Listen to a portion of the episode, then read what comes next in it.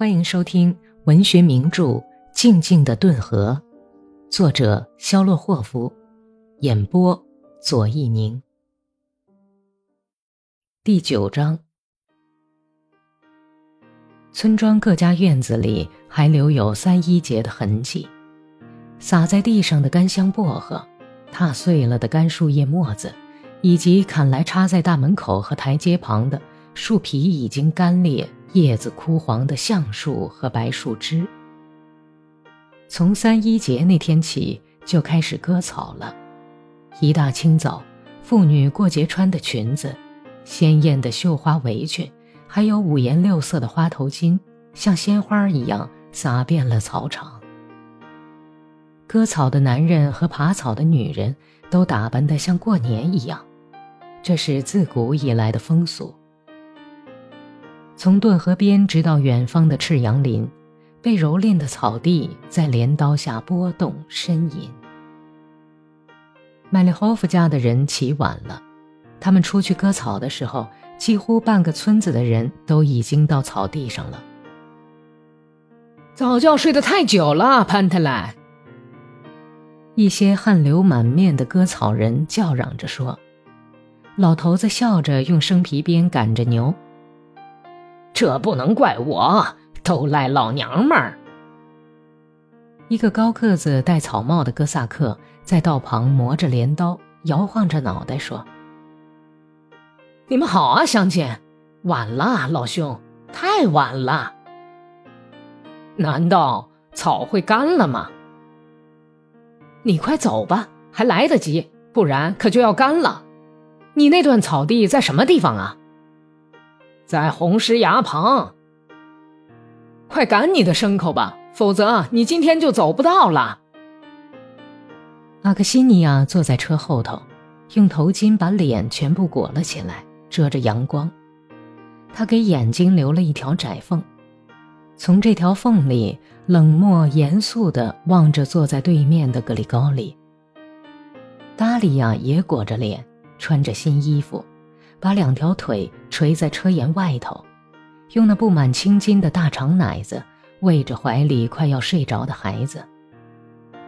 多尼亚坐在车辕横木上，身子不停地颤动着，用幸福的目光打量着草地和路上遇见的人。他那欢快的、长满雀斑的脸上，好像是在说：“因为今天的天气这么好。”万里无云的蓝天也显得这么畅快舒畅，所以我也很畅快舒畅，而且我的心里也同样是一片蓝色的安逸和纯真。我很快活，此外我什么都不需要了。潘塔莱把厚棉布上衣的袖子拽到手掌上，擦了擦从帽檐上流出的汗。他那紧裹在上衣里弯曲的脊背上。显出了很多湿漉漉的汗斑。太阳透过灰白色的云片，把烟雾朦胧的扇形的折射光线洒在远方顿河沿岸的银色山峰上、草原上，洒在河边草场和村庄上。天气变得炎热起来，被风吹散的云片懒洋洋地爬着，连潘塔莱在路上拉车的牛都追不上。老头子自己也在费力地擎着鞭子摇晃着，好像是在犹豫，要不要向瘦削的牛胯骨上打去。看来牛也很理解他的犹豫心情，所以并不加快脚步，仍旧摇晃着尾巴，慢腾腾、小心翼翼地挪动着分趾的蹄子。一只金灰色的、黄澄澄的牛虻在牛身上盘旋。村边长院附近的一片已经割完的草地上，闪着苍绿色的斑点。那些还没有割草的地方，微风吹得闪着黑光，像绿缎子似的青草沙沙作响。这就是咱们分的地段。潘太莱用鞭子指了一下，说：“咱们从树林子那边下手吗？也可以从这头开始嘛。”我已经用铁锹在这儿铲了个记号。格里高利卸下疲惫不堪的牛，老头子闪动着银耳环去寻找记号，是之前他在地上铲的三角小坑。拿镰刀来！他立刻就挥手喊叫起来。格里高利踏着草走了过去，在他身后的草地上，从车停的地方起，留下了一条波动的痕迹。潘太莱朝着远处教堂钟楼的白色尖顶画了个十字，拿起了镰刀。他的鹰钩鼻子油亮闪光，好像是刚油漆过似的。干瘪下去的黑腮帮子上流着虚汗，微微一笑，乌黑的大胡子里立即就露出了满口数不清的细密的白牙齿。他挥起镰刀，布满皱纹的脖子不断往右边扭着，割下的草沙沙地响着，倒在他脚下，形成了一个半径足有一沙绳的半圆形。格里高利跟在他后面走着。半闭着眼挥镰割草，女人的围裙像彩虹似的在面前闪动，但是格里高利的眼睛寻觅的却是那条绣着花边的白围裙。他时而回头看着阿克西尼亚，接着又挥动着镰刀追上父亲的脚步。他总在想着阿克西尼亚，半闭着眼睛，心里在亲吻着他。对他说着不知道从什么地方跑到舌尖上来的热情温柔的话。后来他抛开这些思绪，数着数向前迈着脚步。从停车的地方传来一阵笑语声，格里高利回头一看，阿克西尼亚正俯下身去，不知道对躺在车底下的达利亚说些什么。达利亚挥舞起双臂。两人又笑起来。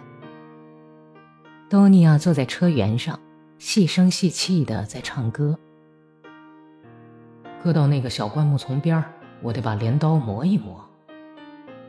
格里高里心里想着，突然感觉镰刀好像砍到了一个软乎乎的东西。他低头一看，一只小野鸭吱吱的叫着，从脚下钻出来，一瘸一拐的又钻进草里。在野鸭窝的小坑旁边躺着另一只已经被镰刀砍成两半的小野鸭，剩下的小鸭都吱吱叫着，在草地上四散逃命去了。格里高里把砍成两半的小野鸭放在手掌上，出壳才几天，满身黄褐色绒毛的小野鸭还热乎乎的，张开的小扁嘴上。有粉红色的血泡，小玻璃珠似的眼睛较快地眯缝着，还带热气的小爪子在轻轻地哆嗦。格里高利突然非常怜悯地看着自己手掌上的小死肉团儿。你捡到什么东西了，格里高利？多尼亚顺着一铺铺割倒的草蹦蹦跳跳地跑过来，两条小辫子在他胸前晃来晃去。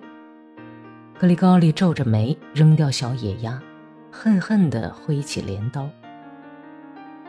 大家急急忙忙地吃过午饭，从家里用口袋装来的猪油和哥萨克每餐都离不开的酸牛奶渣，这就是全份儿的午饭。潘太来对大伙儿说：“不用回家去了，把牛放到树林子里去吃草，明天一早。”太阳还没把露水晒干以前，咱们也就割完了。吃过午饭，女人们就开始把草搂成堆，割倒的草都打蔫儿干枯了，散发着浓郁醉人的香气。停止割草的时候，天色已经黑下来。阿克西尼亚搂完了剩下的几铺草，便到停车的地方去煮粥。他整天都在恶狠狠地嘲笑格里高里，用憎恶的眼神望着他，好像是在报复不能忘怀的奇耻大辱似的。愁眉苦脸、不知道为什么无精打采的格里高里把牛赶到顿河边去印。父亲总在监视着他和阿克西尼亚。他不高兴地打量着格里高里，说道：“去吃晚饭，然后就去看牛。”当心，别让牛跑到草地里去。带上我的羊皮大衣。达利亚把孩子放在大车下面，就和多尼亚一同到树林子里去捡干树枝。一弯新月在草地上的夜空移动，飞蛾像一阵阵的暴风雪在火堆上空打旋儿。大家围坐在火堆旁铺的一块粗布上吃晚饭。粥已经在被烟熏黑的军用锅里沸腾。达利亚用衬裙下摆擦了擦勺子。朝格里高利喊道：“来吃晚饭吧。”格里高利把上衣披在肩上，从黑暗里出来，走到火堆旁边坐下。“你为什么脸色这样阴沉呢？”达利亚笑着问道。